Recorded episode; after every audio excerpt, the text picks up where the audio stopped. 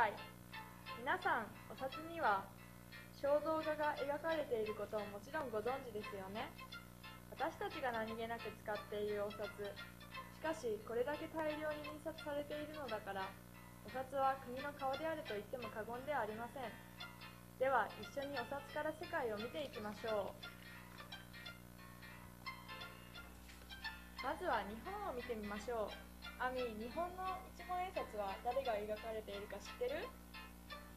知ってるよ。福沢さんでしょ。そう、福沢諭吉さん。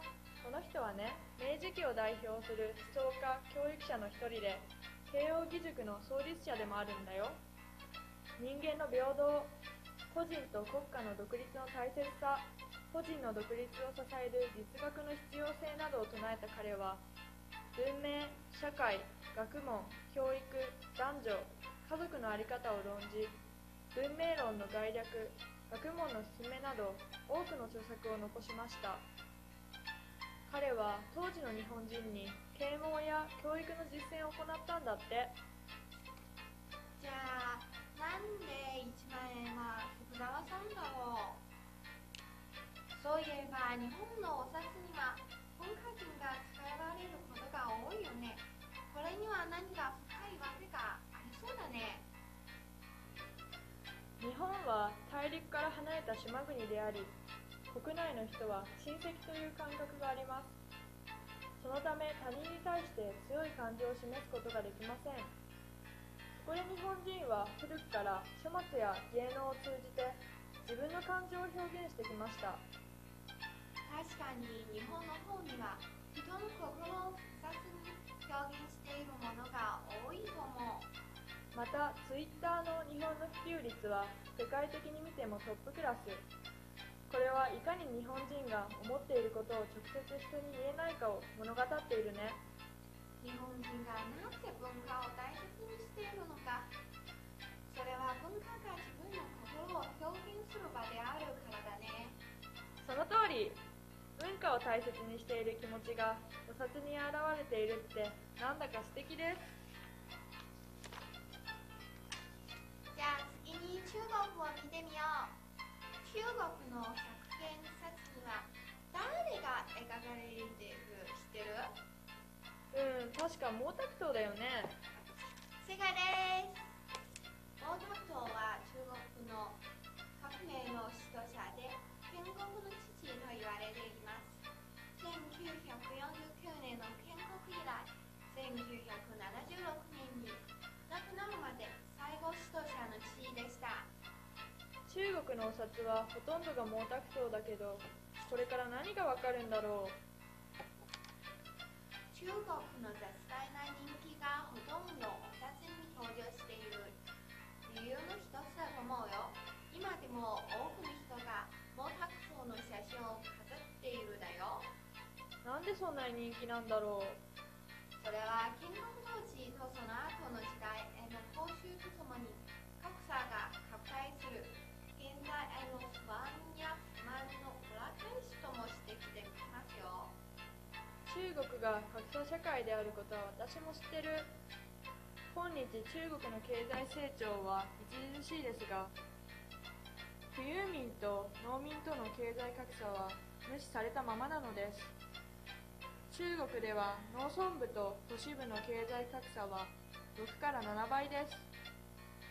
経済発展の恩恵を受けることができるのは1億3000万人程度で、あとの13億人は農村貧困民で義務教育も受けられないのです。中国の戸籍制度は現在でも厳格に機能しているので、農村出身の人は原則的に一生農村以外で生活することができません。そうそうそう、その通りだ。だから毛沢東は人気なんだよ。次に韓国を見てみよう。韓国の一万ウォン札には誰が描かれているでしょうか。誰だっけな。清宗大王という人です。幼い頃から学問を好んだと言われています。朝鮮時代の第四大王としてさまざまな科学的業績を残してきたんだよ。ハングル文字を作ったのもこの人なのです。宮中に学問研究所として修験殿を設置し、ここに儒教者や官土、外国人らを採用してさまざまな特権を与えました。修験殿の学士とともに広い分野に及ぶ編纂事業を主導し、儒学やさまざまな文化、技術を振興したんだって。そういえば学者文庫専門たちの人物は学者だだよね。お札に登場する人はほぼ全員が学問に関係している。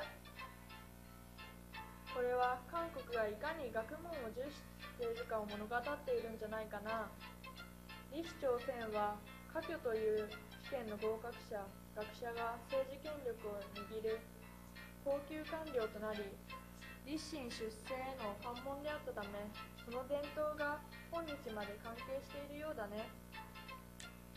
だから韓国は極端的な学歴社会であり、日本でいう仙台試験にあたる大学修学能力試験に人生を大きく左右されてしまうんだって。また本来中国において道徳的な教訓であった儒学は、韓国に伝来した時に宗教化した儒教へと変わったんだよ。そして今日、地球上で最も儒教的な国家は韓国なのです。私は儒教の信者ですと答える人はいないが、国民の心に深く根付いているんだって。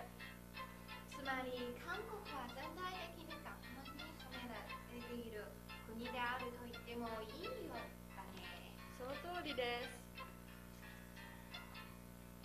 最後にアメリカ。アメリカの紙幣は本当にたくさんの種類がありますが、実際に使われているのは1ドル、5ドル、10ドル、20ドルだけです。1ドル出すにはワシントンが描かれているよね。そうだよ。彼は1775年に大陸軍最高司令官に任命され、独立戦争では軍を率いて戦い、アメリカの独立を勝ち取りました。1789年には初代大統領に選ばれたんだよ。国の父としても知られています。本当の札には民軍が描かれているよね。その通り。アメリカのお札には大統領が描かれているのはなぜだろう。アメリカは多民族国家だということは知っているよね。イギリス人、フランス人、オランダ人、スウェーデン人、スペイン人がそれぞれ思い思いに今日のアメリカの範囲に植民地を築きました。その中でもイギリスはさまざまな戦争を勝ち、北米東海岸を得て先住民インディアンを駆逐して領土を西へ拡大しました。この段階でイギリスは13州の植民地を建設したんだよ。それとお札とはどう関係しているだろう。今から説明します。1770年代、アメリカ大陸13州の住民代表者は植民地の自治権を求めてイギリスに反抗し、アメリカ独立戦争となりました。この時、住民代表者はジョージ・ワシントンを戦争の総司令官に任命したんだよ。イギリスは戦いに敗れ、これにより13州は完全に独立し、その後アメリカ合衆国が誕生しました。初代大統領に就任したのがジョージ・ワシントンです。やっとわかりました。アメリカにおける西方の概念はアメリカトゥイズムというよね。この表現は独立宣言書に書かれた幸福請求の権限によるんだよ。そのアメリカドリームを最初に成した人がワシントンであるわけだね。そう。だからアメリカのお札にはアメリカンドリームの象徴として代々大統領が描かれているようだね。面白いね。どうでしたか？お札にもこのように深い意味が隠されているのです。日本、中国、